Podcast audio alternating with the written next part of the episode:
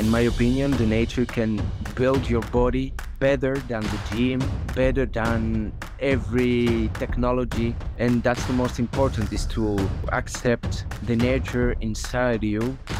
The nature is absolutely different.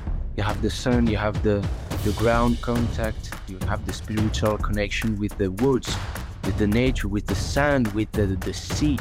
And this is the most important because you you can reconnect with your DNA and your DNA I think is adventurer. The humanity always explore new lands, new new things and we forgot everything about that in our modern society.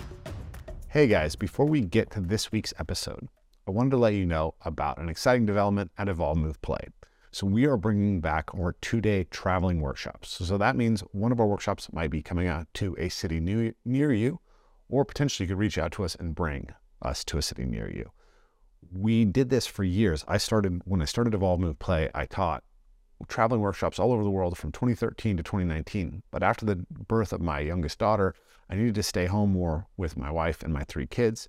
And so we stopped those. But now we have a really amazing staff of teachers who've come up with me through the retreats of the last few years.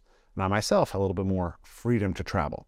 So we've got four upcoming dates here in the States and two dates in Europe coming up where you can come and train with us for just two days. That means it's going to be a lot easier entry point as far as cost and logistics for you to come and join us. So check out what's going on with our two day workshops in the link down below. And we look forward to seeing you in a city near you soon.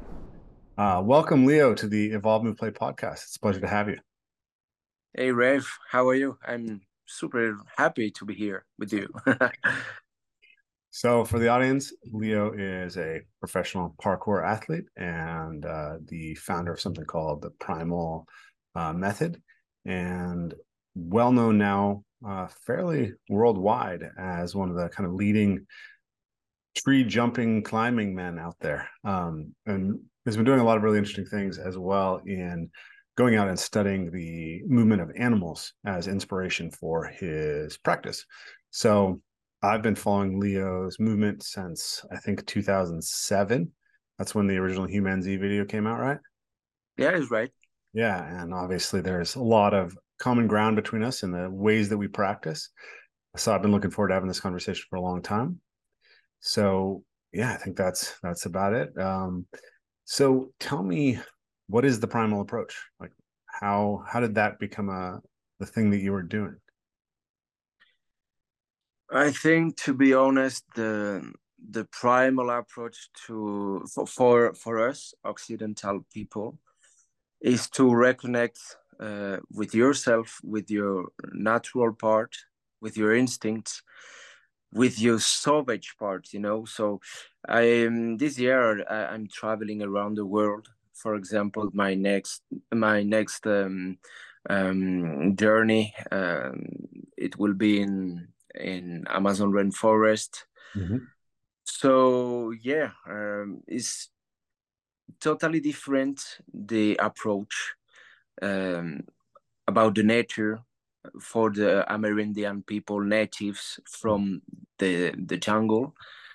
And in my last trip, I opened my mind about the primal method, cause I don't create nothing. Uh, I'm I'm just like David Belle in the first time, you know. David was inspired by, by animals too, by military uh, method, by gymnastics, everything, uh, things like that. And in my case, I was looking a lot of documentaries mm-hmm. about animals, orangutans, great apes. Uh, try to to learn and to to observe every details, every movements and when I was in in the jungle for the first time with the chimpanzees or with the tribes, it was like a shock with me. You know, uh, it's like, okay, I don't create nothing. It's just inside every people. It's like, yeah, it's inside inside inside us and we just need to reconnect with with the the salvage part part of of of the humanity. Because for example in america or in europe um, we spend a lot of times inside the cities with the phones with the technology um, and we cut every contact with the nature. And during for example during a lot of generations we cut this contact. But for example tribes in africa or indonesia america don't cut the contact with the nature and they are super um, connected with the savage part not like us you know? And i'm just an occidental guy a white guy uh, doing a normal stuff because it's absolutely normal to be barefoot, for example. Yeah. And we forgot everything about that. But to, to be barefoot in the nature is like the most normal thing for a human. yeah, it's interesting because what is unusual though is the setting out to to do these things as practices, right? Yes. Like I right. speaking with a friend of mine, Tom Montjoy, once who um, who's another physical culturalist and also an anthropologist, and so he did his uh, his PhD work in uh, some Pacific islands. I can't remember which one, but he was talking about how he went out there and he had uh, he had a kettlebell and he had rings, and he would you know he would like do his his ring muscle ups and his kettlebell swings and he'd run and then he'd swim. And the natives would just laugh at him because they didn't understand the idea of doing movement for no other purpose but movement. They swam all the time to catch fish right? Um, they they climbed trees to get coconuts but they didn't they didn't practice muscle ups on the rings right? It's the idea yeah. of going out to discover just how we can climb a tree um, in some sense as an adult that does that seems unique to me from uh, the perspective of of these tribal cultures. Has that been your experience, or what do you see when you've gone out? Um, do you do you recognize what I'm what I'm pointing to here? When I was there with the tribe people, it was just in like Avatar. You know, it's another world. It's mm-hmm. absolutely different than than everything that I know. So yeah, and I was very impressed by the the skills of these mm-hmm. people climb the trees. It's like super super normal for him for them to climb a tree. It's super easy. I discovered for the first time the the the lianas to climb the trees, the big trees, more than sixty meters. It's like it's so huge, you know.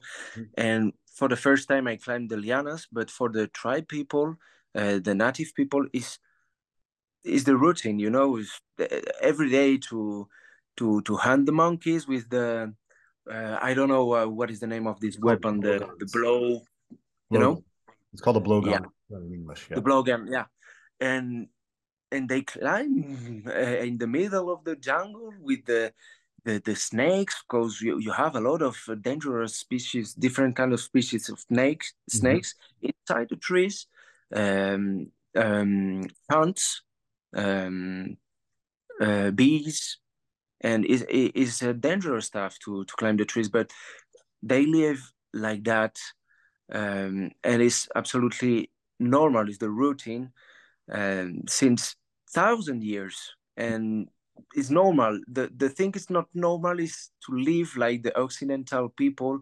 disconnected. Uh, we we in, in, probably in I don't know, maybe 100 years, we forgot about walking, you know? so it's the decadence of the humanity, in my opinion. Mm-hmm. So let's um, let's rewind for a second. You you started parkour um, around the same time I did, eh? Like I, I'm I'm going on 18 years of practice now. So I started in 2005. You, maybe you were a little bit before that, around the same time. Yeah, yeah. Around the same time, yeah. Yeah, around the same time. And you were in your early teens when you started. I was 23, so I think you're about 10 years younger than me. Uh, so you were what, 13, 14 when you started? I started around, yes, 12 years. 12 years old. Okay. 11, 12 years, yes. So are you what, hmm, 29, 30 right now? 30, yeah. 30. Okay. I'm So- a young. That's good. Uh, and tell me about the evolution. I, I know you you had access to the the trees that have been seen in your videos up in Andorra from very early on in your practice, but initially you were also going to the city a lot. How did that shift over time? Yeah, because in Andorra I had the possibility to switch between the city and the mountains, and I was living in in um in Golasters. And Golasters is close to the city, but it's six hundred meters uh, high to the city in the mountains. But you still have the forest, pine forest with a big lake. Uh, I also have two big antennas, more than one hundred meters high and yeah it was like the paradise for me to uh, develop every skills and to translate my parkour skills inside the forest. Because for example two walls or uh, a wall and a barrier um, in the in the city uh, you have the the perfect geometry and the perfect is is very symmetric you know? But in the tree it's not about the distance. It's more about uh, the feeling and how to to to feel and to put your body inside uh, the tree to to cross for example between two branches. And everything is absolutely different. And in that moment when i was 15 or 16 um i was more interested to move inside the trees so i start to check a lot of stuff about uh, natural method and documentaries about great apes and big cats animals in general and tribes. For example Korowais in in indonesia climb trees and and build uh, the their home inside the trees. So yeah um, it was very interesting for me in that time to to change my inspirations because in the parkour we have a lot of good athletes good people doing every week different different skills or different performance. But in this time yes I, I changed my mind i changed my training and i changed my motivations. So i changed also my training and my philosophy about the parkour so that's why i call uh, primal for me because it's more it's more about my philosophy and and the parkour yeah i i, I also practice parkour uh, even now. But yeah it's absolutely different i i don't create nothing. Of course because the people from the tribes practice um, the the tree climbing better also than me in in some parts of africa with the pygmies for example. But i'm just like you know uh, the fire still of the occidental people to uh, to remember to reconnect with your wild part and that's the most important for me that's my message Connect to the wild in ourselves. sorry Sorry, to connect to the wild or the wise. I couldn't understand what you said. the wild the wildest part The wildest. yes Okay. yes Um, it's interesting. So I I started uh, in the 1996 Olympics. Uh, the American women's team performed really really well, and that was was a super inspirational moment where this woman, a girl, Kerri Strug, did a did a vault on a broken ankle, and it seemed super heroic. It's probably a bad idea, but it seemed heroic at the time, and it inspired me. So I went and started training gymnastics when I was 15. Um, and I was terrible at it because I was very tall and hadn't yet filled out. So I was six foot one, 1.87 meters. Uh, and I weighed 150 pounds. So I don't think that's like 70, 75 kilos. And now I weigh like 100 kilos. So my body was going to fill out a lot. oh my god big change yeah I'm 20 right now. So Um, so I had the body structure for someone who's going to weigh a lot, but I, you know, still hadn't filled out. So I was very, very gawky and and, and uncomfortable in my body. But I was trying to do gymnastics. That's kind of, I guess, that's a immaterial story. But um, what was interesting is I I ended up teaching gymnastics because I was good with kids, and so I, I started working on that, and I found that more than the anthropology that I was studying at university, I just loved this this teaching of wow. them. And so I was teaching gymnastics and I was training with the gymnastics team. I was really diving in to try to, I wanted to be good enough at gymnastics to prepare high level athletes. I never, you know, I was 20, 20, 20, 21, 23 by then. And, um, and I didn't, I didn't, uh, I, I was obviously never going to be a professional gymnast, but I wanted to be good enough to help these kids. Right. And then I discovered parkour. And for me, parkour was as if someone had taken what I loved about gymnastics and revealed to me that it was much deeper and much more primal, right? And in the same sense, like I wanted to go, I, I loved being in nature and I had grown up climbing trees all the time. But but I was like trying to imagine the skills that we use in parkour, the Kong vaults. It's like, how would I do a Kong vault out in nature? Like, how would I use these skills? How would I do a lazy vault or a dash vault?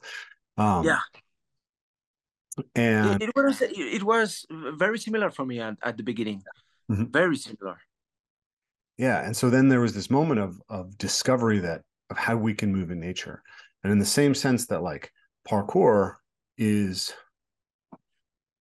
it it's like closer to the the form right uh, like the platonic essence of what it means to locomote yourself as a human being than gymnastics is gymnastics is trying to be what parkour is that's that's how i feel about it and yeah, then, you're right.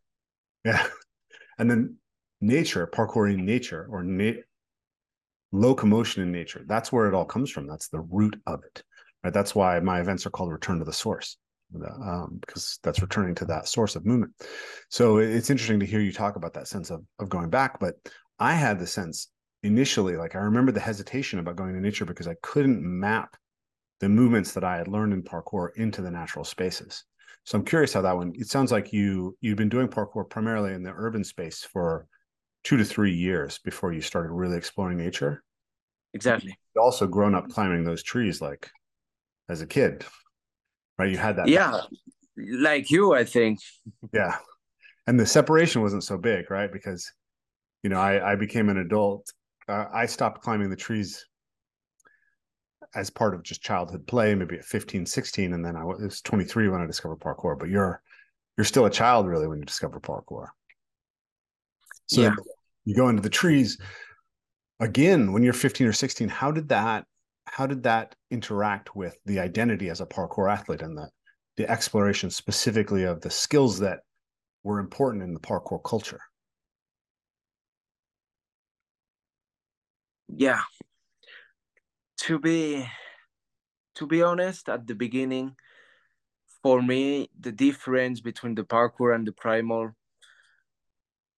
it, it was the same for me you know it's just parkour in the nature um, and i try I, I was trying to to search every every jump every similarity everything like parkour but in nature Mm-hmm. That was my, my my first approach in the nature, but now it's absolutely different, you know. So for me now is actually is, is very important and vital for me to be just in the nature, not necessarily doing uh, primal things or parkour things. No, just to be in the nature and feel the nature. Uh, every day is mm, it's like yeah it's like my it's my routine you know you know now i i can't be in in the cities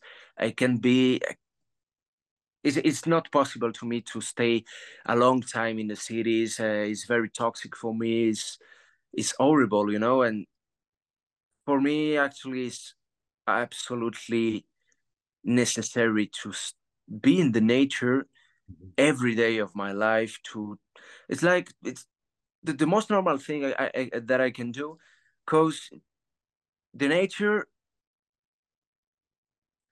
how to do that? Um the nature is like you, you, you know i feel like i'm for i'm part of the nature.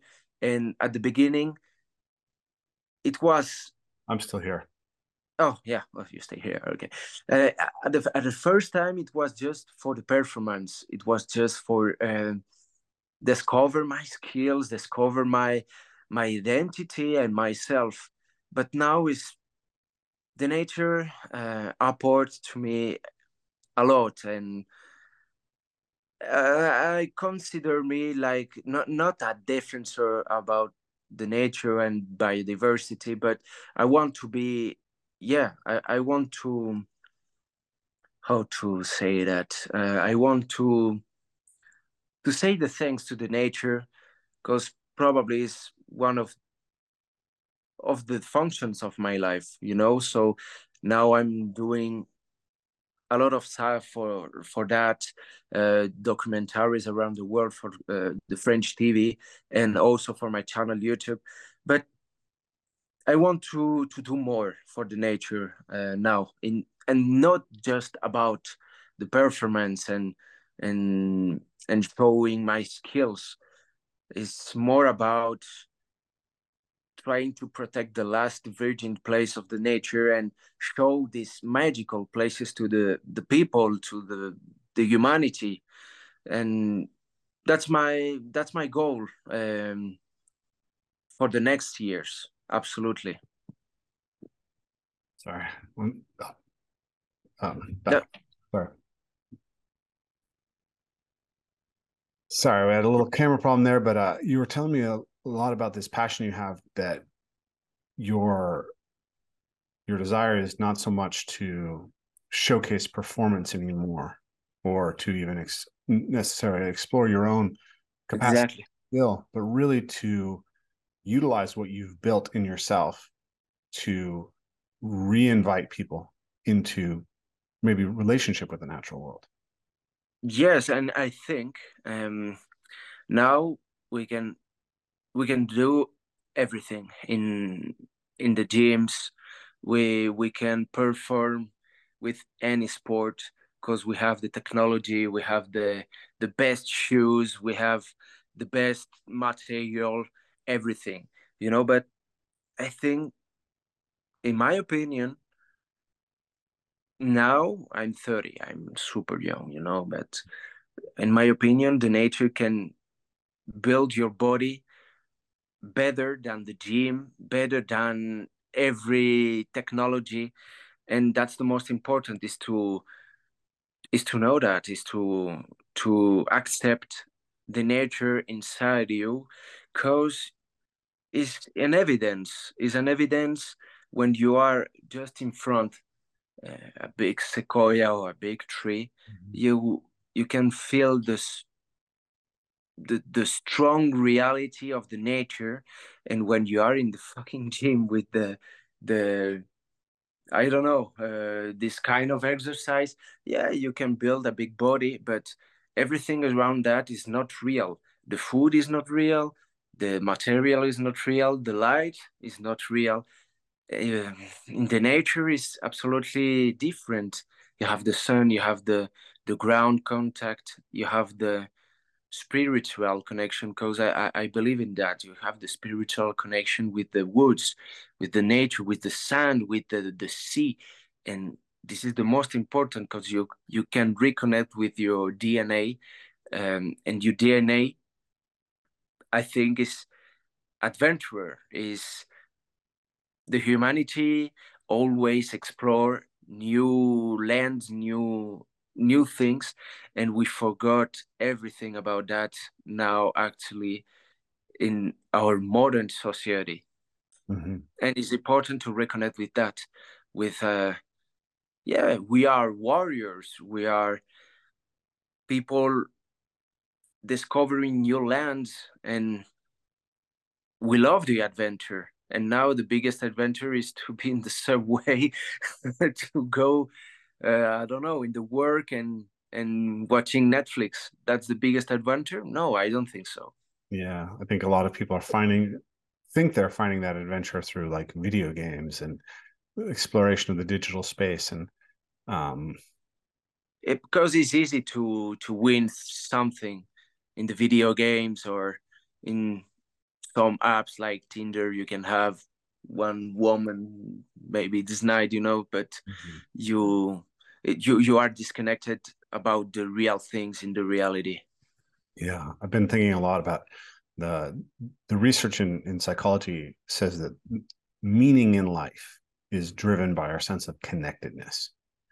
And so I've been thinking a lot about the idea that fundamentally there's there's kind of five connections that a, a life is built on, that our sense our experience of being is built on, which is the stuff that's internal to you, like how you relate to what's inside yourself, right? There's, you know, your hands are separate in some sense from your face. Yeah. Um, different muscular systems, how do they relate? But also, how does the emotional aspect of the self that plays out through these emotions, through this physical body relate? How does the mind? Then, how does that body mind relate to the physical environment? Both, how do you move through it? Then, how do you manipulate it? How do you work with it? And then how do we how do we uh, connect to other living embodied beings right? And then last how do we connect to the transcendent the, the you know what you might call the spiritual? Um if we have better sophistication and connection on all those levels i believe we'll have more meaning in life. And then there's like natural is an interesting word right? Because human beings, of course, are a product of nature. So, and then in some sense, everything we create is also a part of nature. But we can, I think, think about the world of artifice, the things that we create, versus, I like this term, the life world. All the other living things, them and their products. How are we connected and interwoven into that? And in so many ways, we have viewed ourselves as separate and crafted worlds that are as separate from that as possible. And I think well, we're only now really discovering how intensely we are actually interdependent with the rest of the life world and can't even know ourselves, can't fully develop ourselves without that deep interpenetration with the living world. Yeah. So tell me, I'm curious about how that has kind of evolved for you, right?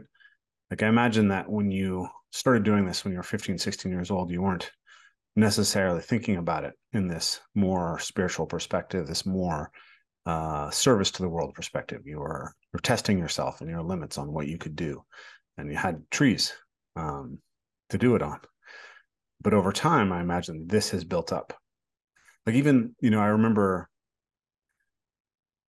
you're just talking about how it's hard for you to be in the city anymore but within the last few years, you've done a lot of exploration of, of urban climbing. Yeah, high vol urban climbing.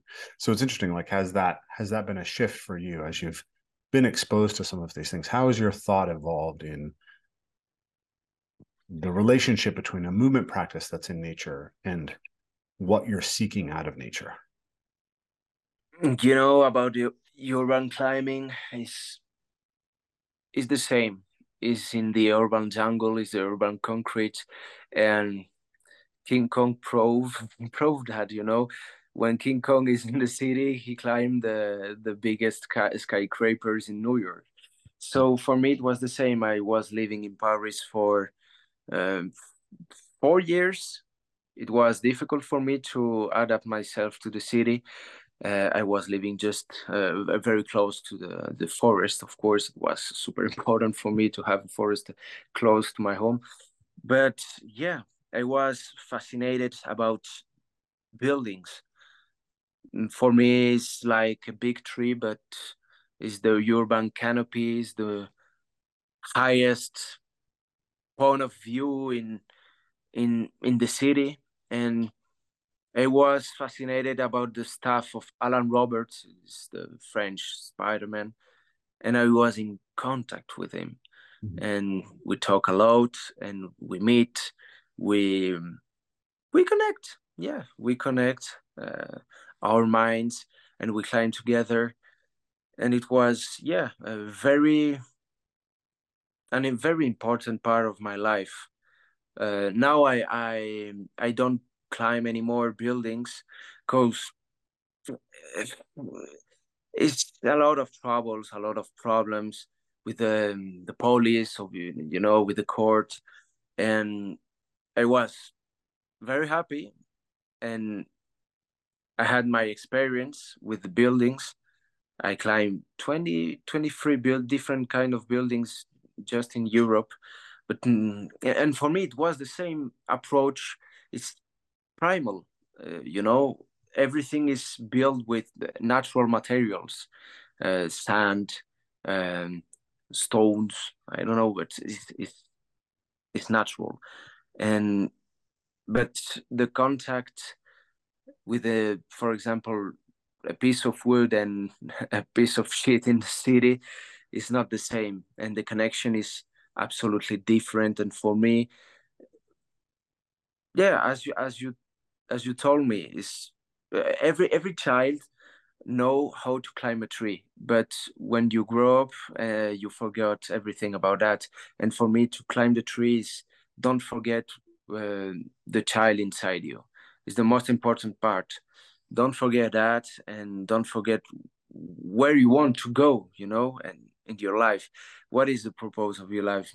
Making money for for what so of course in our modern society it's super important to have money to realize your dreams. But when i when i see people with a lot of money and these people s- still sad i think the humanity is absolutely sick you know? And i think the money the money is is uh, absolutely toxic because you cut trees to make money. You you you destroy the, the earth and yourself just for this system. And it's a lot of suffering. I i'm not happy in this world when i see the destruction of the earth of the natural things. And when you see eh, bro eh, it's amazing when you when you realize you have more um, in in the planet you have more uh, bovine and animals to eat than humans, and the the people still having hunger. is like absolutely crazy, and I can't understand how how the world still working. Yeah. There, um, yeah, we have we do have less hunger than we've ever had before. So that is that is also true. Um, but uh, but there's a it's an interesting problem that we have of how to I I grew up around people who were very deep in caring about the environmental movement. And one of the ethics that came out of the environmental movement was this idea of leave no trace or basically like don't touch. And I think that that has some value, right? There are, it's very easy for human beings to excessively damage the environment. I just think about any major concert, right? If you have a big concert, big gathering of people, what happens to the grassy field that the people are on? It turns to mud, right? The yeah. grasses are destroyed. Grass can handle being walked over a lot. It can handle being chewed on by by herbivores. Um, it's built for that. But everything has a kind of rate at which it can be stressed uh, and degree that it can be stressed before it starts to break down. And if you concentrate a bunch of human beings, we we break it down. That's why we have cities that are made out of concrete because if we if we just had the nature, it would just it would it would just turn into mud. Yeah. Um, but but this idea that we need to not touch everything, we should just kind of that the best thing that we can do for nature is to silo ourselves into cities and watch it from outside. Uh, I think is deeply misleading because I don't think that you create stewards of nature who deeply care for it if they can't connect to it physically, if they haven't moved through it, if they haven't harvested from it. So I think that we need a, another another approach. My dad is a is a natural builder, and he said something to me which I thought was really like it's just an amazingly beautiful goal. He said that he wanted every house that he created to create more ecosystem than it took away. So hmm. he builds houses with living roofs. And I think this is this is the interesting thing is that human beings can actually be stewards and contributors to the value of nature. The interesting thing is like when we climb trees, um, the trees get stronger if we don't climb them excessively. Hmm. because because trees like human beings respond to the stresses that we that, that they experience right? So wind trains a tree's limbs just like you know climbing the tree trains your limbs. But when you're moving in the tree it's actually making the tree stronger so long as you don't over stress it. And so this is an interesting thing for for folks like I because we're trying to invite people back into relationship with nature. But if we invite people back into relationship with nature and everyone sees this one tree and we get a huge concentration of people who go to that tree, we're actually we're going to kill that tree.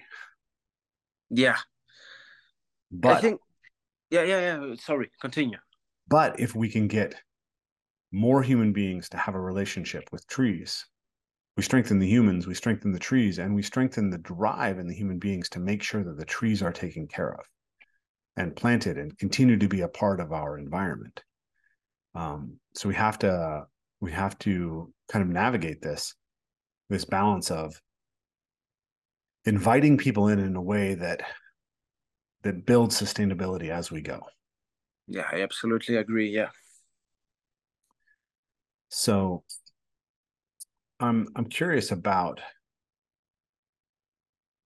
curious about your as you've kind of built yourself into moving in the trees and taking, has there been a community that's built up around you and those practices in France and in Andorra?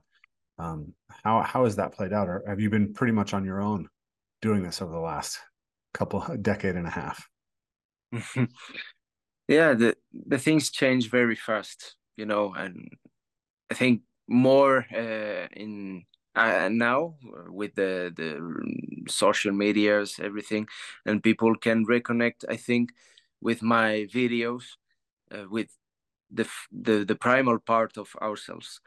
And i think the relationship with the tree is is very personal. Every people can find um answers about ourselves inside the tree but i think yeah and the tree is the is the best is, is my best friend to build my body and my mind because when you see for example uh, a great ape like orangutan mm-hmm.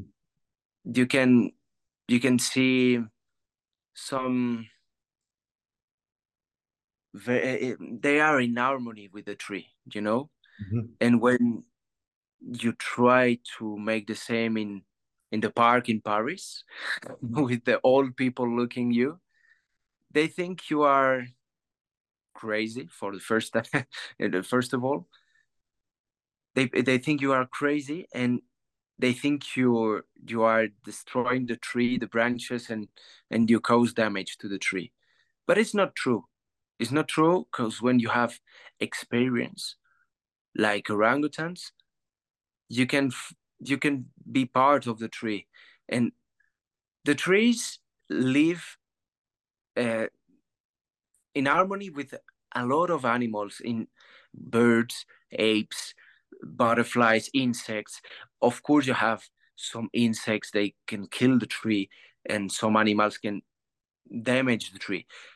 That's right. But the trees live with a lot of biodiversity and they can, for example, in the city, you have just one tree here and a few meters or more, uh, you have another and they don't have any contact.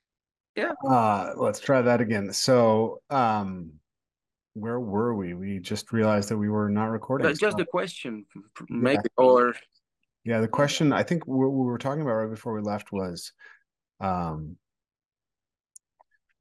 how to be in harmony with the trees, right, and what that means, right? You were talking about how there's biodiversity, and and you know there are plants uh, and insects and fungi that can be destructive to the trees, but also it's all part of one web of life, and there's a way in which we as human beings can be destructive to the trees, but also we can actually build a relationship with the trees that's mutually beneficial.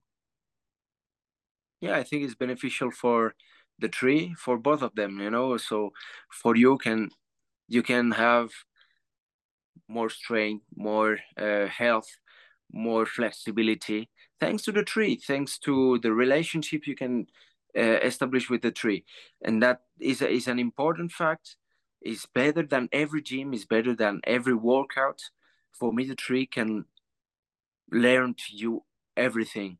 Mm-hmm. you can answer your questions to, to the to the trees. And yeah for me the relationship with the trees is absolutely uh, important in our modern societies to be in the nature barefoot in the trees. So yeah i think i think we forgot we we are um, warriors you know? Um our warrior minds. To be a warrior is not killing people and and and try to to to conquer other lands. No it's more about a philosophy and parkour stuff and and primal to be in the nature for me is is to be a real human you know and mm-hmm. it's very important to me to to feel this part of humanity inside me because i feel more strong. I feel i'm i'm honest with myself and with the others mm-hmm. and it's just thanks to the relationship with the nature and with the trees. And that's the most important thing for me in the life in in this moment in my life. So that's why i want to to protect the biodiversity with my my little person because i'm i'm i'm just a human you know but with my my contribution with the, the, the videos on YouTube, I, I can show the last places, the last virgin places on this planet, and how to try to protect this amazing planet and stop to try to conquer Mar- Mars or or the moon or the, it's not important. The most important is to protect the the magic place you you have here. Yeah, it's the Earth. We we don't have the trees in Mars, uh, you know. So sure. it's funny that you should say that because that's like a it's a it's a personal thing of mine. It makes sense that it matters to you too, but I, I feel like we're stuck in this um in this mindset of wanting to ascend out of being earthlings. And I think it's fundamentally deeply mistaken because we are we are earthlings. So I call yeah. this the escape eschatology. Eschatology means the, the the the knowledge of the end times or the theory of how things end.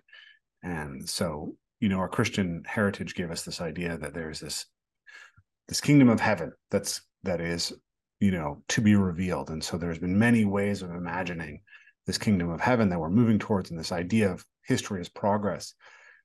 And it, there's a a machine-based vision of what Absolutely and that machine-based vision tends to play out as either interstellar colonization or digitization right? Like we will be free of the sin of being poor weak humble human beings when we colonize other planets or when we upload ourselves into the cloud.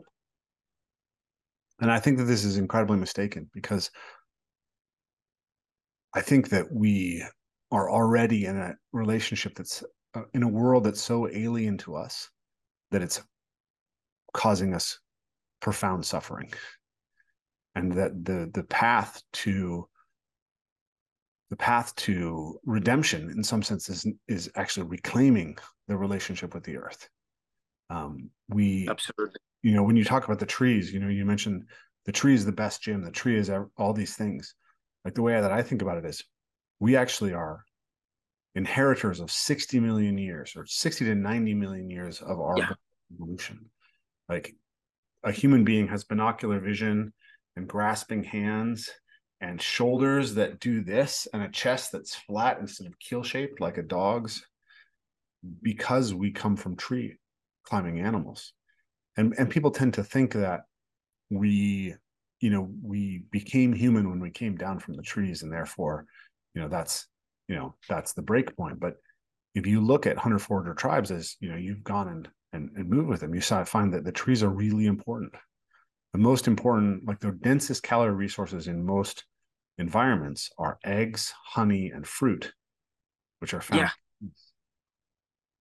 So um, there is some research that shows that in in in environments that have plenty of trees, forager cultures spend very similar amounts of time in the trees as chimpanzees. Like a thousand meters of tree climbing a day, or something like this. I think was what the research found. Don't quote me on that. Uh, we can link the actual research, but uh, but yeah, it's this it's this profound aspect. But then, how many kids now today grow up grow up without ever having climbed a tree? Not a lot. and and and so we have an epidemic of shoulder impingement. And so some doctor comes along and says, "Hey, if you just hang, all of a sudden, like the shape of the bones actually will change over time and create room for the shoulder." And the way that I think of that is that hanging is actually nutrition for the body. And Yeah. shoulder impingements You're right. shoulder impingements are a symptom of malnourishment. Yeah, you you your body change my body because I I observe myself um, since I start this activity, and your body change a lot when you are in the trees. My flexibility of shoulders, my feet also look. uh, So it's like it's like my shoes. I don't use any more shoes shoes, and my hands too. So Yeah. everything's everything changed. Your your your bones, your health, your your brain too, your creativity inside the trees, your vision. Because when you are in the inside the trees with the branches, you are in three dimension. So it's absolutely different than than our world. Uh, you have straight routes. Uh, everything is is very perfect. We we think we are intelligent and smart just because we have a smartphone, but we are less intelligent than the tribes because we don't use the our brains. Um, our brains for for example hunt um, run um, build a home uh, try to survive we don't have any spiritual connection with nothing maybe religions but f- for me in our modern society the religion are more toxic than than i don't know is is very good in in the paper you know uh, to be christian or muslim or or to to believe in in gods or i don't know but he don't change nothing when you look people in in the cities. This is not the true beliefs and the true connections because you are inside a home everything is um fake you know the light the the the ground the shoes this is made with petrol. So yeah you believe in god It's good for you. I'm i'm happy for you but i think you think you are a very be- better person than than me because i don't believe in god i don't think so because you are not connected with the reality with the nature. For me you you you can't pretend you are better than other people if you are not connected with the reality and the reality is just nature. We think the people from tribes are savage and are stupid because they don't know how to read or how to to to i don't know to use a smartphone you know for example. But it's not true. They are much smarter than us. And prehistoric tribes too because they are an animist probably um, connection with the the the nature. They believe in in spirits of the forest or in spirits of animals but it's more it's more true to believe in our mother nature than a god you than you never see. You never see god you never see uh, allah or i don't know but for me it's more logic to to believe in real things and the trees and the nature and the cold the rain the thunder. Everything is real you know? So maybe it's not about spirits but it's real it's here and you need to readapt your your mindset about that. Because the humans now control the nature control agriculture control everything. Nature is like our enemy now but it's not true. It's not true. Our uh, only god is the money. Yeah, that, that is that i think is true. It's it's interesting i've been um i've been working a lot with uh the ideas of jordan peterson who talks a lot about you know the the value of the biblical stories and mm. mythology in general and then also the work of john vervaeke who brings in the neoplatonist tradition but also the importance of the christian mystical tradition and and and these ideas and one of the things that is really interesting about that is how much it actually was about connection with nature and it's been lost right if you look at the the christian mystic tradition if you look at the the celtic saints you look at the early church fathers, there are so many stories about their connection to nature and how they retreated from the world to study nature and how the mind of God was seen as contained or revealed within the creation. So you go into the creation in order to actually relate well to the mind of God. And the uh, and so and then the same is true with the Sufis and the uh, and the Muslim uh, mystic tradition, and obviously you find it in Taoism as well. Like there has been this beating core of of nature connection as fundamental to uh, to to spirituality throughout almost you know all of the major religious traditions, and yet somehow in modernity we've lost that. Absolutely, now, yeah, yeah. I I can't remember if this was captured on air, but I want to make sure we t- touch on this because you you mentioned it as well, like this this idea that we need to to have a good relationship with the trees far more than we need to go to Mars. right? I think the same, yeah. yeah, and so I so from that Christian tradition we have this this sense that there is a kingdom of heaven that's to be revealed and it and it gives us uh, this progressive idea of history, which is very different from from what we what you see in tribal cultures. In tribal cultures, there's a sense of continuity and cycle. There's not a sense that we're moving towards an end. But uh, Christianity, not alone, but Christianity in particular in the West, has this very strong idea that we're moving towards this end state. Right? We start in the garden, we we lose the garden, and then somehow we're going to end up back in the kingdom of heaven. And the idea of the christian the christian solution to that which is if we just believe in jesus enough that that will just occur doesn't seem seems to have lost its plausibility for most people in the west over the last couple hundred years.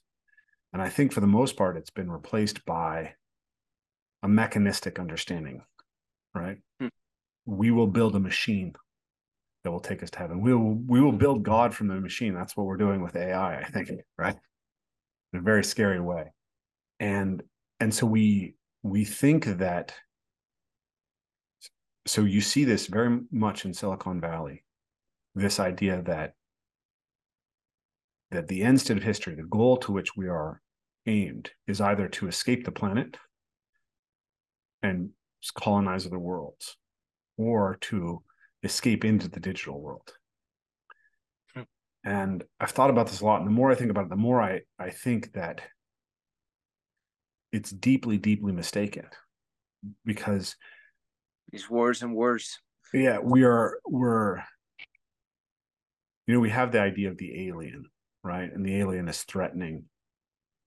But if we start to conceptualize what a human being would have to actually become to successfully live on an alien world they would be aliens to us right? That's that's what comes out of the, like the evolution psychology literature and all this stuff is like human beings are are are continuous with this natural world. We are a product of it. We are not extricable from it as the same thing.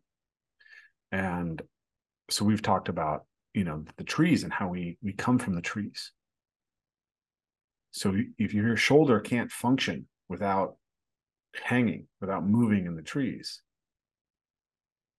how how is the human being going to adapt to an environment that has a completely different light, right? the, the like when the sunset uh, sun sets on Mars, it's blue. People don't realize this. If you're watching a sunset on Mars, the sky doesn't turn orange and gold. Oh.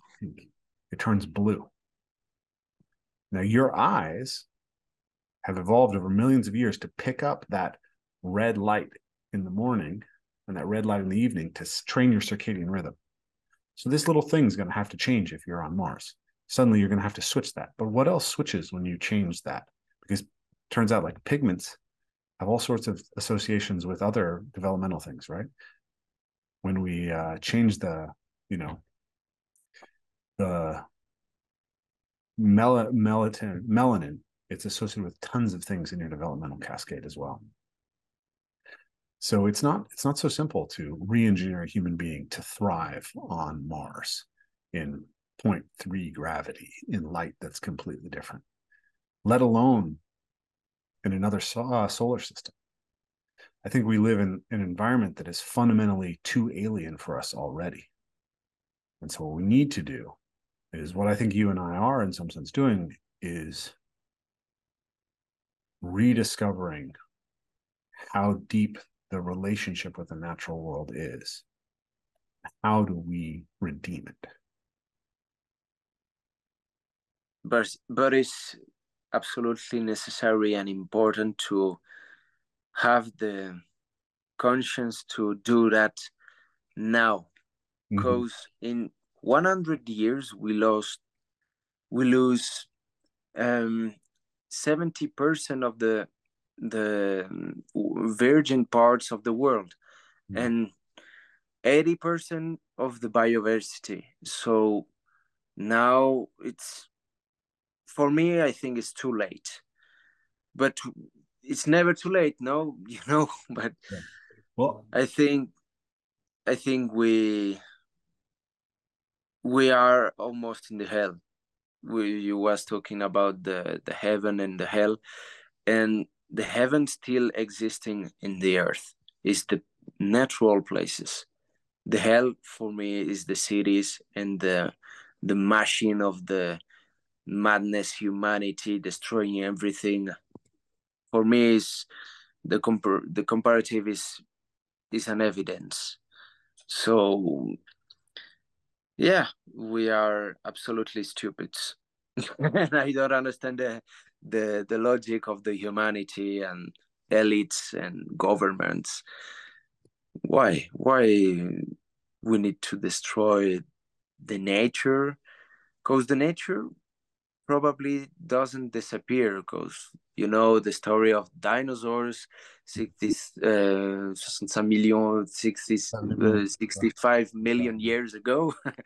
So yeah uh, probably we disappear before the nature. But we are so fucking stupid. I mean as long as we're here we are a, we are a product of nature right? And we require all these other systems of the life world to keep us alive. But i so i i I can't remember if this got caught on camera and everything. We're having such trouble with the uh, the the cameras, but um, like I grew up in the the the hippie community, and you know, around people who are very concerned about the environment, and so that was something that I I grew up in, and I think there's real reason why we need to be deeply concerned about. For instance, the Amazon. Um, but I also think that environmental catastrophism can be misleading, and we there there are counter signals, right? Um, where I grew up, when I was a child, bald eagles were very uncommon, and osprey were completely almost gone, and peregrine falcons were definitely totally gone, and wolves were gone, and uh, now, like the other day, I was driving through Skagit County where I grew up, and I saw 13 immature bald eagles in one field um, we see bald eagles almost daily. We see osprey all the time. I've seen peregrine falcons here in, in Bellingham. Um, we have wolf packs. I think we have 26 wolf packs in Washington state now. Uh, if you look at the UNECE uh, cultures, which includes almost the entire northern hemisphere, uh, you see that there is a substantial net regrowth of forests through that entire region. So human beings can shift their relationship to nature. And interestingly i think there's a there's a potential for a for a positive relationship between technology and the natural world because it's where we've made people wealthy enough to where the where we've developed enough wealth to care deeply about nature because it's hard to care about saving the tigers when you're starving. But where that's happened you're seeing that environmental movements are growing, the land is being set aside, um, and that the desire for a proper relationship with nature is is coming back. So I think there's a, I, I, I believe that there's hope for sure, and I believe that that um that taking the joy that a child has in climbing a tree Hmm. and using that as the scaffolding to bring people into awareness of nature as something they have to be in relationship to and then that relationship has to be cared for. Right? We can't treat it just as a resource to be extracted. I actually think that to do that well we have to get people to start to have a fundamental relationship with nature that's not simply something that we observe or read about in books or go to a zoo to see. Yeah. Hmm. So tell yeah, me. I, I agree everything. you have a very nice vision, but yeah, how to change the world. yeah with little things i i think it's not enough and necessary to to change things like like the covid for example because mm-hmm. one day everything was normal and the day after every people was a, a fucking mask in the face mm-hmm. every change because the governments decide so if the governments decide seriously to change things probably the things change, but we can't change the world ourselves. We can change our world, mm-hmm. but the world, no, it's not possible. The the humanity is absolutely sick now, and the corruption, the the money, the money is like the the hell for me of course i need money to realize my projects and to to buy cameras material and to to pay my lawyer. Yeah it's necessary but people make disasters with the money. And the american dream for example is is a trap. It's not it's not i think it's not good to still having this kind of mentality with money uh, to build big cars to show how money i have uh, look i have a gucci or i don't know. It's, it's the worst part of the humanity in my opinion.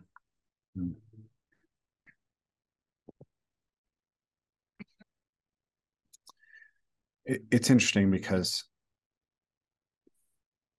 I don't know that money is the worst aspect of humanity. I think humanity's brutality towards ourselves and others is the worst. Yeah, yeah. And and interestingly, what money has done is it's actually created on one level. The first thing that it does is it creates the it, it helps create a potential to get something from each other without resorting to violence. Right? If you look at tribal cultures, there's really like two options for uh, for getting something from someone else. You either take it from them violently or you find a way to trade. And as we trade we create these positive positive sum relationships. And mm. and the interesting thing that for me that what I w- work on is understand in understanding is that capitalism really works as a way to create those positive sum relationships but it has this this problem which is that now the accumulation of money becomes the god right? When we don't have proper relationship to nature to being we elevate the the system that we allocate trade to as the god itself.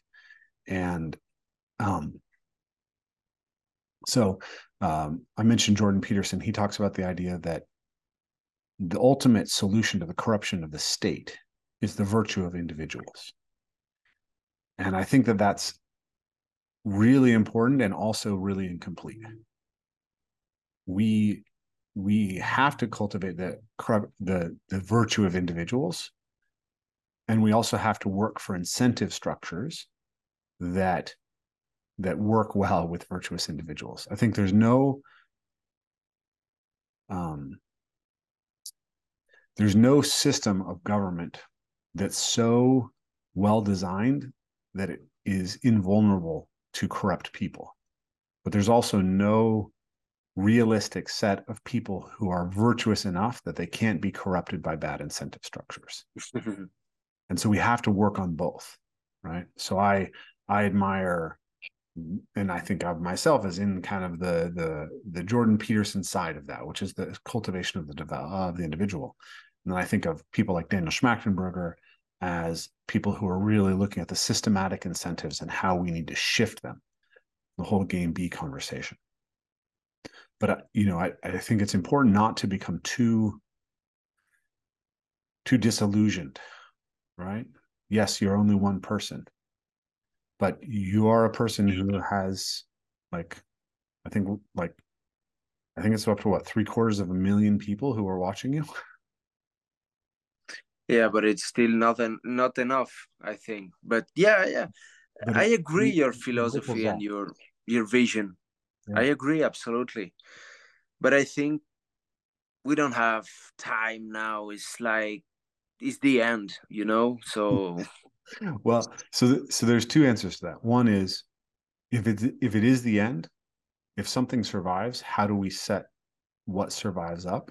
Yeah, exactly. How do we build? How do we make the the make sure that the most important things are recoverable from the from the ashes? Or two, we don't know the future. We don't know if it's too bad, so we got to keep fighting, right? So, I mean, predicting the future is hard. And we've been wrong a lot, right? If you look at Paul Ehrlich and the population bomb, you know, in the 19, in 1970, I think, he 1969 he predicted that by the 19 by the 1990s we'd have widespread fam- famine worldwide. And he was wrong right? We have more food supply. We have fewer people starving than yeah. ever in human history. So maybe it's too late. Or maybe we just can't see the future that well. But what we can do is we can act to help the people around us recognize the most important things and become more virtuous people.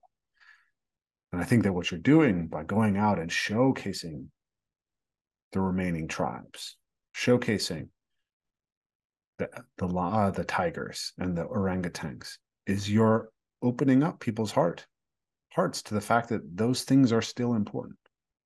Right if if like many people who maybe just did parkour because it was fun and they find your video and they're excited by you flying through the trees and they keep watching and then they see you in Rajasthan with the tigers and maybe that ignites a little bit more love a little bit more passion for the tigers and that does make a change like that's the type of changes that we have available to us you know what I love so much? Animals. Mm-hmm. You know what? I love animals because they are perfect.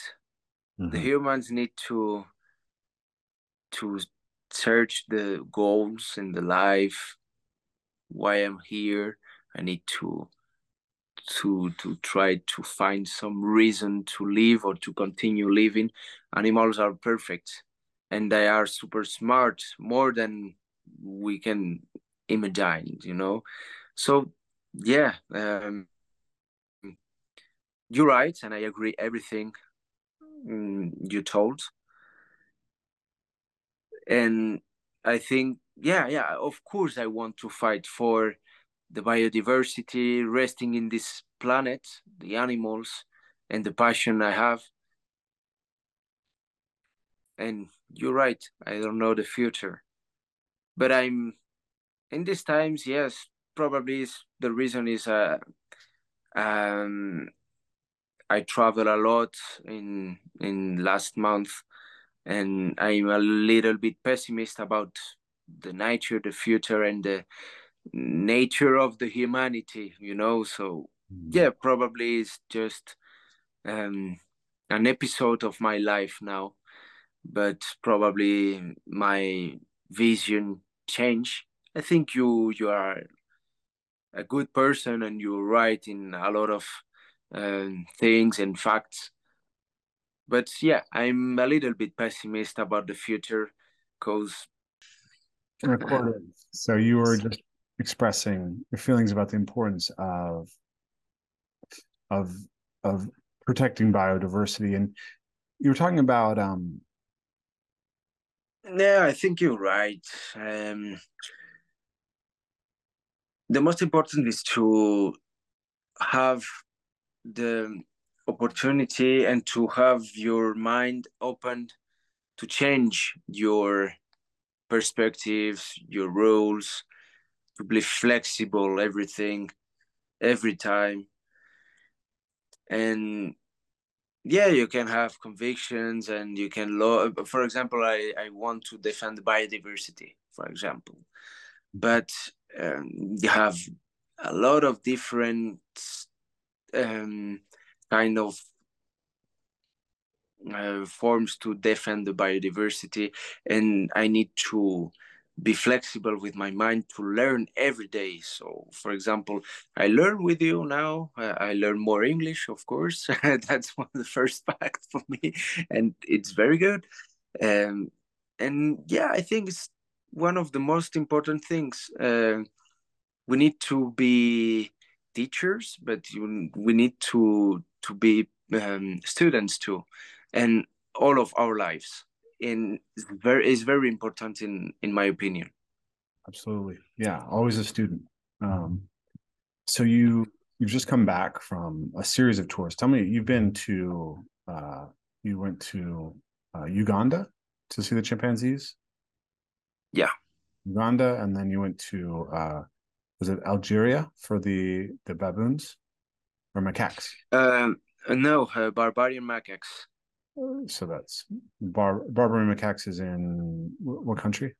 In in Morocco, in Morocco. the Atlas part, oh. in the mountains. Morocco. So Uganda, Morocco, um, and then uh, you went to you've been to see the the orangutans as well, or is that how- no? This is for uh, August. August, okay. And then you went to India to experience the tigers, and then you have been to the the Amazon recently as well. I think I saw a video of that.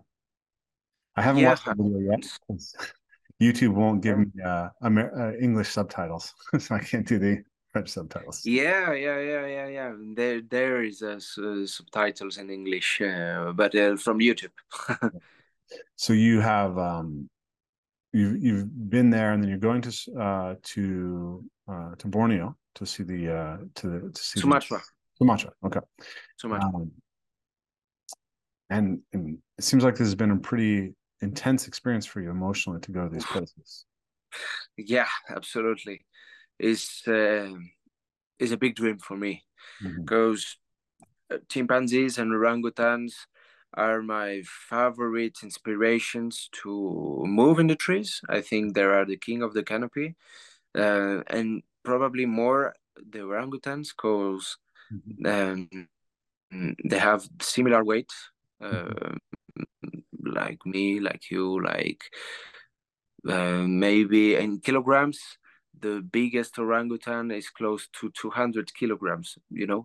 so they move in the trees in the top of the canopy, like, like wow, you know. So, yeah, they inspire me a lot because one of the um, frequent questions I have in my Instagram is um, how to don't break the branches, mm-hmm. you know, and it's still my question with the orangutans.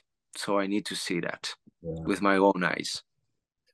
Yeah, it's interesting. I think when I so like I said, I grew up climbing trees, you know, all the time. And when I first took my parkour students and started taking them into nature, I discovered that they would break limbs that I wouldn't break. And that was really upsetting to me anytime that a tree limb got broken. And I couldn't understand it at first. Like I literally, ha- I, I, climbed through this one tree, and I had a student who was a who was a child, who's a, like a ten year old boy who weighed seventy pounds, and he climbed and he broke this branch. Um, luckily, the branch wasn't completely broken; it just cracked and then it healed. But uh, but I was like, how did this? How did this ten year old break a branch that I, that, as a two hundred plus pound adult man, didn't break? And so I started to really attune to like, what is the difference in the way that I'm moving compared to people? And realized that there was a lot of implicit understanding that I had that I just developed through doing it a lot as a kid. And so the the things that I noticed was that people don't respect that tree branches are levers. And that the further you are from the fulcrum, the greater force that you're putting on. So a lot of hmm. times I swing and I naturally just put my hands as close to the trunk as I can get basically comfortable, right? And and then people will try to do the same thing as me and they just won't attend to the fact that they're jumping much farther out on the branch. And then I'm also much better at recognizing and paying attention to signals that the branch is rotten. And that's something that a lot of people don't have an attunement to. And then there's even a sense of the rhythm of force development. You can't be so sharp and sudden in the way that you put force into a branch. You have to feel the way it moves. So there's a time when you can put your force, or when you can apply force to a branch. It's very subtle. It's really interesting, like the balancing challenges on tree branches, because they they they tip and they roll and they sway and um, and so there's so many different things that are happening when you're running down a tree branch that people don't realize yeah people need to understand you need to be a part of the branch the most important thing uh, is is to be um relax mm-hmm. absolutely relax inside the tree like um, um a branch but another death branch because as you can see, when you have a strong wind, the death branch can broke, just broke and fall. And if you are like a death branch, so with tension, climbing with tension, you can fall too, like mm. the death branch. You need to be just relaxed and super flexible, feel the the balance of the wood and listen the the the noise of the tree because the tree is you, you need to be a part of the tree it's the most important to be relaxed to understand where the tree move and what is the possibility offered by the tree. Yeah. The that idea of relaxation is key. The the sense that um so often we are over tense right? We're over over rigid and that that um makes our movement not, yeah. not very easy to attune to the environment. And it also um, it also makes us less sensitive. But um, we also have to have tension obviously right because if we're completely relaxed we just fall out of the tree um, you know the muscles have to be turned on so there's this this sense just like a tree that you need structure with flexibility in it and then you need the sensitivity. And the tree itself is a teacher. I like to think of the trees as like martial arts, old martial arts masters that I go to. Right. Absolutely. And every tree is kind of like its own little style, you know? Yeah, every tree is different and every tree is like another master, another another martial art, yeah, as you can mm-hmm. see. Um, yeah, you're right. Yeah. And I uh orangutans, you know, the big ones, they don't move very fast, right? Chimpanzees, though, move. They can get pretty huge and move super, super fast still in the canopy. Super aggressively, yeah. It's crazy to watch, like uh, adult male chimps that can be, you know, they're they're like small adult human beings in weight. Um, yeah.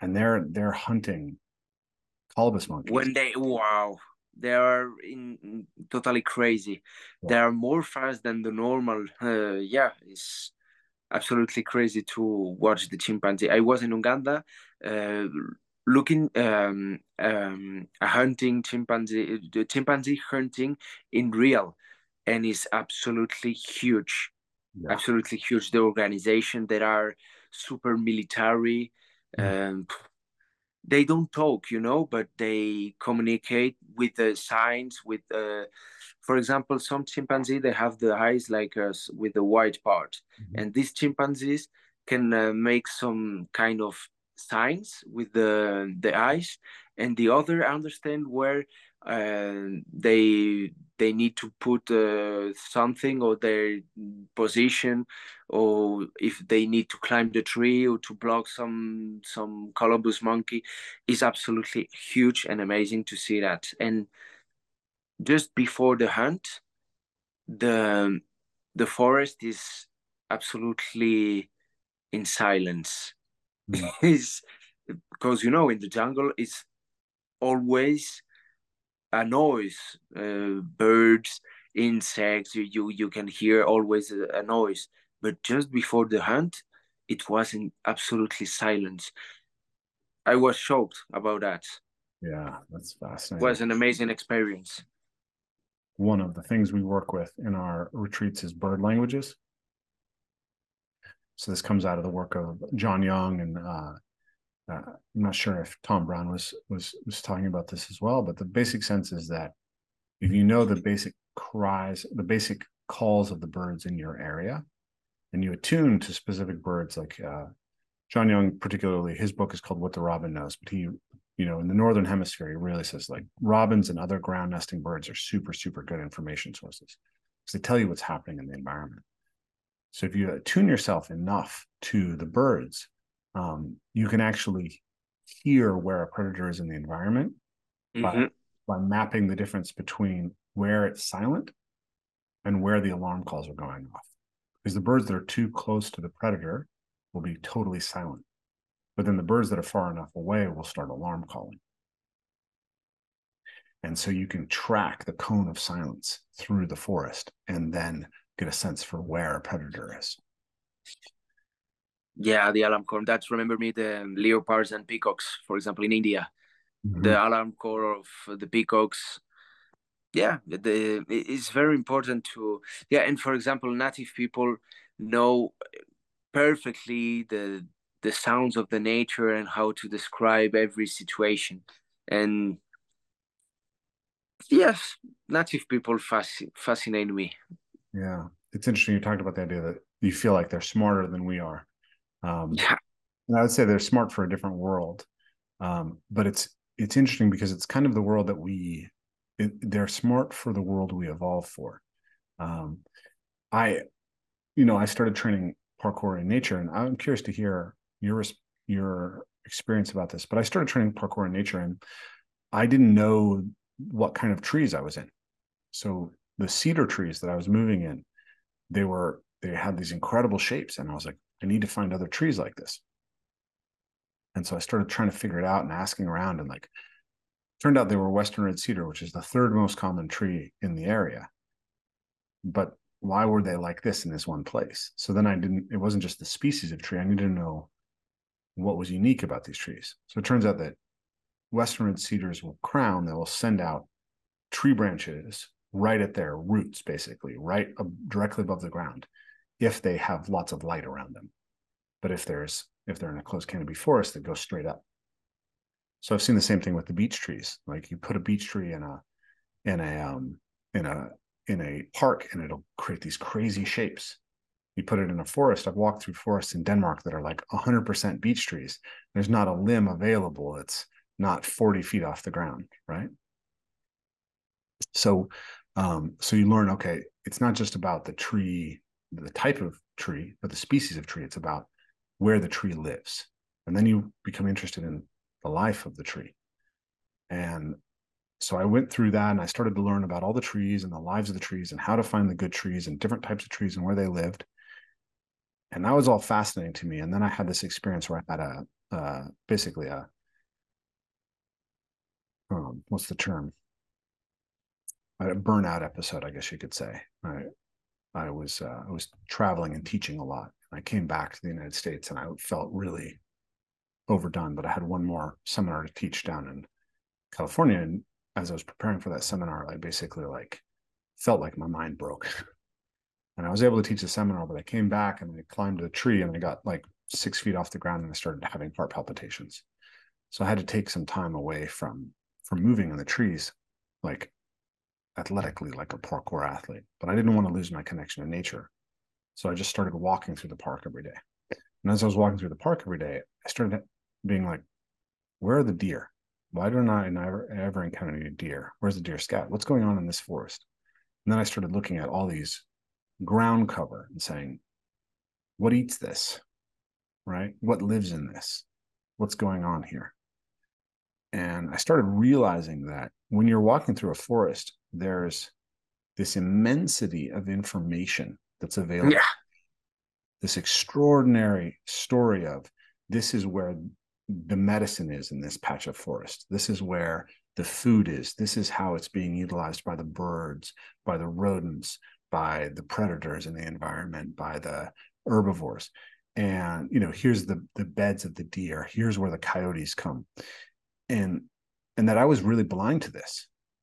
So I started having the sense that like when I, you know, we talk about parkour vision in the parkour community, right? You you were walking through the city for years. You start parkour, you and then all of a sudden walls become things you can vault. It's like, oh, that's a good cat leap. That's a good Kong vault and it, it's exciting you have this sense of of of enchantment with the world and then i had that with trees right and and there's meaning in the world but and and you know that everyone's blind to that right? Most people are walking by that tree and they don't they just see green. It's not even it's not it's not a place that you could jump and swing from. They don't know the species of the tree. They don't know anything about it right? But then you think how would a human being who was whose livelihood depended upon the land see that? What are the meanings intrinsic in it? And so I, I started to think that like a, a modern sedentary Westerner walking through the forest is like an illiterate person walking through the Library of Alexandria. They're surrounded by the most important stories that have ever been, and they're completely unable to read them.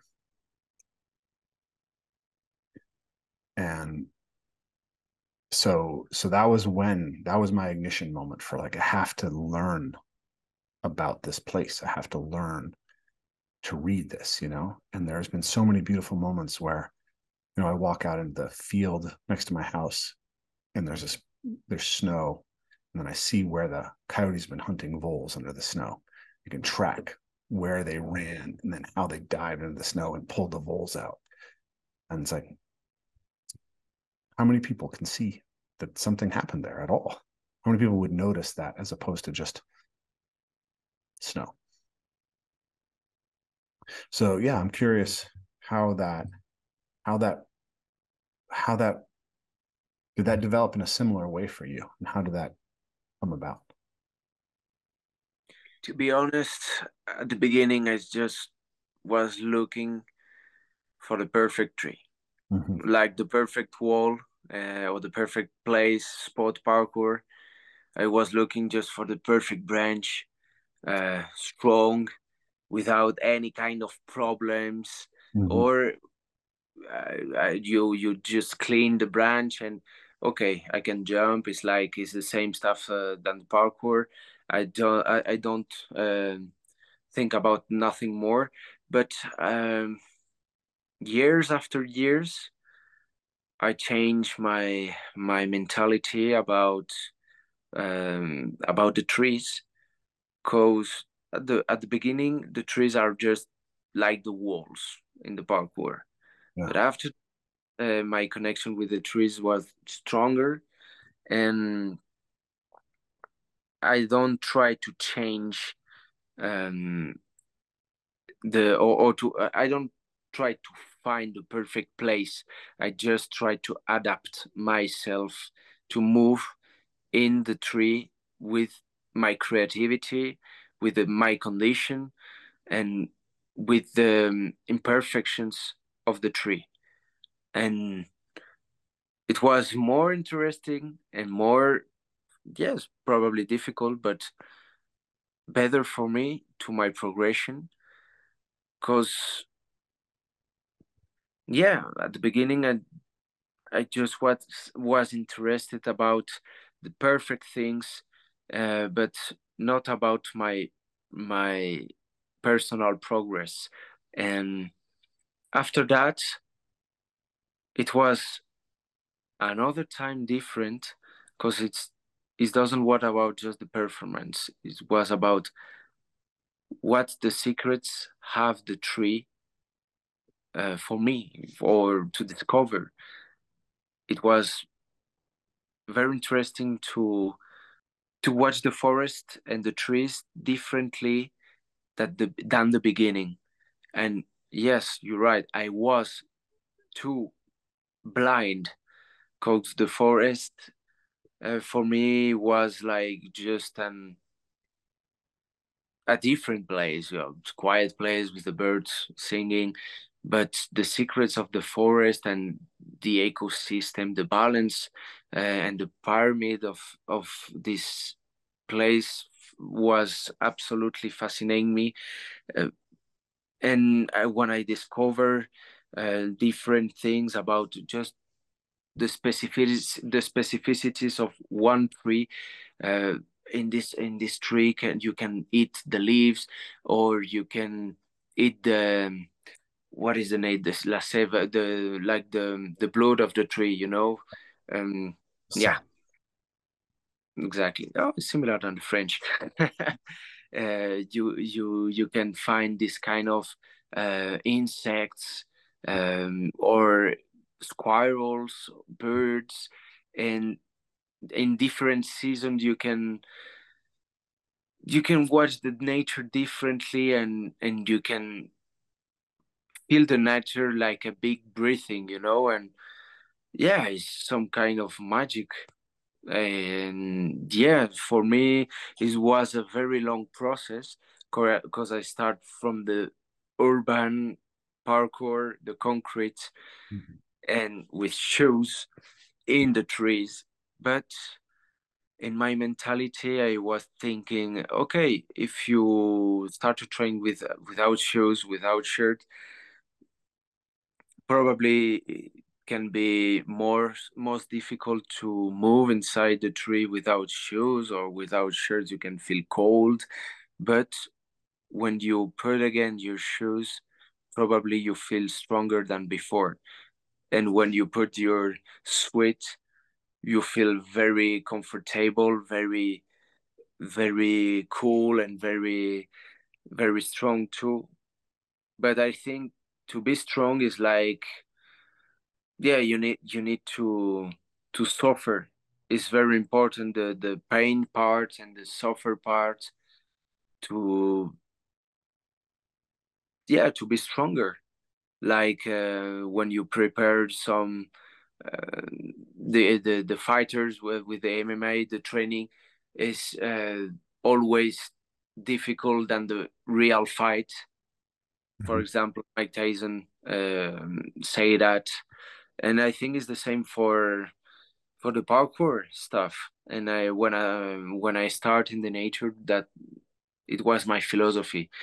Put out my shoes, put out my shirt, um, try to to feel the the strong wood in your foot and yeah now it's more about the connection the the spirituality and I don't feel any pain in my feet or cold in winter when I put out my shirt. But I was several and long years suffering to to feel the the positivity now and yeah i think it's very important to for example the people now just want to to make parkour uh, simply without any suffering in the gym uh, with the tramps and everything with the, the commodities. But i think yeah in the time of the yamakasi and David Belle it was absolutely different. I have contact with the all of the the pioneers of parkour. And these guys are super primal because the training in these times was just walking in Cradopedia inside the snow during three kilometers with any sense, but just suffering.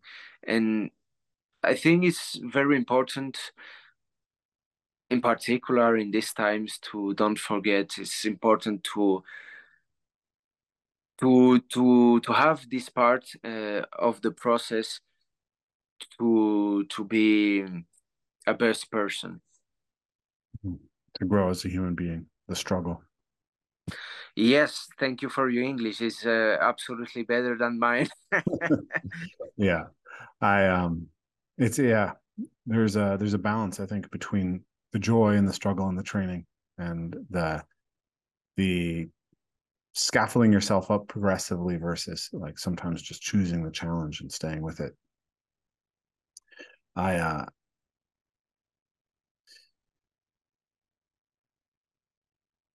think we should come to a close in our conversation for today. It's been really, really good to connect with you. Um, it feels like it's been a deep conversation that's kind of gone in places I didn't necessarily anticipate. But for people who who are interested in what you're doing, who want to support the trips that you're making to highlight these natural spaces, who maybe want to support the charities that you're working with, is there anything you want to share about um, about what you're doing and, and how people can get involved?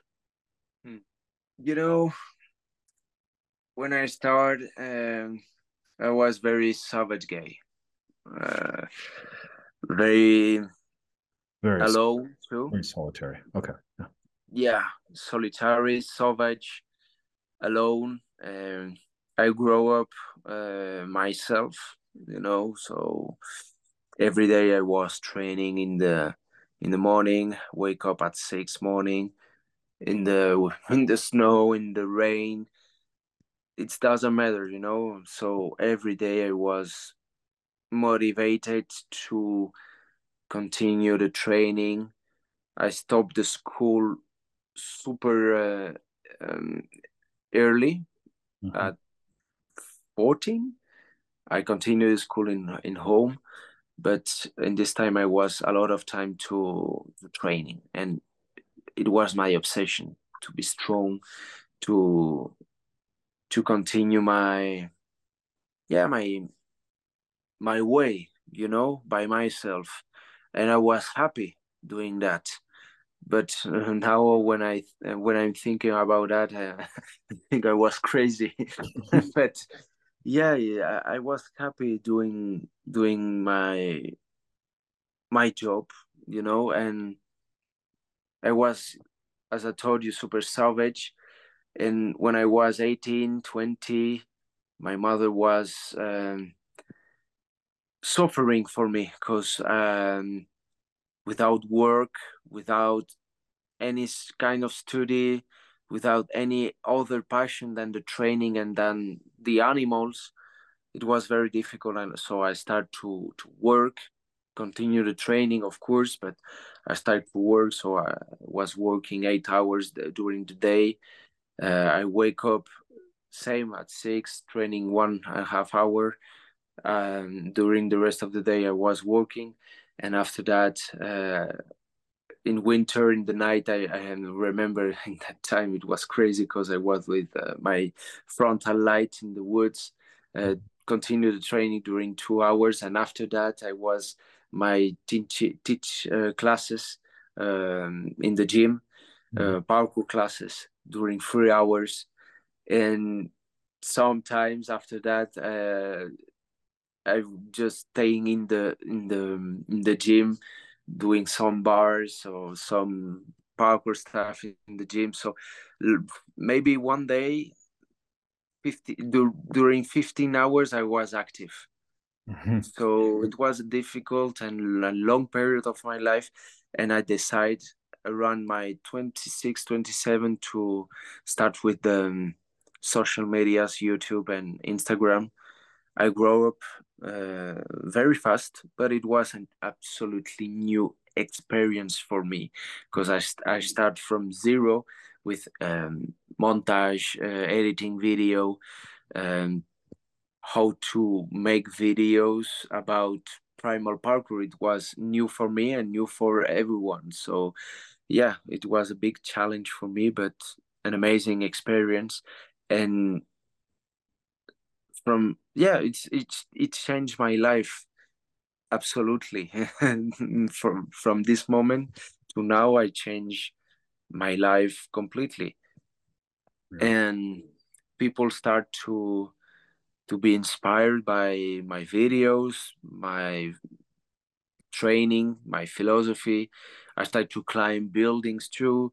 So yeah, I think the primal method, the primal movement gives to me a lot of strength and a, a very good uh, mental because mm-hmm. uh, for example last year i was doing uh, i was doing um, a series about extreme sports. I was trying uh, 70 different extreme sports and i success in everyone and i think it's thanks to the primal method training every day from the six morning o'clock uh, in the snow alone and during years uh, gives to me a lot of strength in my in my mental in in the spiritual way too. And people are inspired by by that too. And today yes i have the opportunity to travel around the world and to expand my my quest and my philosophy about the primal movement. My vision is is it was at the beginning it was my dream to to live the life that i live today so i'm happy about that. Very happy. And i'm happy because when i'm looking um mm, down uh, down no but when i'm looking uh, my way you know uh, i yeah I, yeah exactly. I see a lot of people uh, following me supporting me and i feel i'm not alone. So i was alone i was happy and now i'm happy too but i'm not alone i have my team i have a lot of people supporting my projects and is yeah the life in this in this uh, way is very beautiful i'm really happy that's it's cool to see i I really love the projects that you're doing and the, the spaces that you're going. Um, thank you for joining us. Uh, I'm sure we'll have another conversation. I look forward to that. Thanks to you. And yeah, finally we made it. it was a very long process. We tried for the first time a month ago, and and now yeah, it was it was nice, and I hope um, in August or before uh, we can meet in June. You come. Coming in June, yeah. yeah. In June, in June probably uh, I will be in in Quebec in Canada. Okay. But nothing is sure because uh, it's the TV, uh, so mm. you can you can't know nothing after um, uh, the last moment. yeah, hurry up and wait. I'm I'm familiar. Okay, thank you.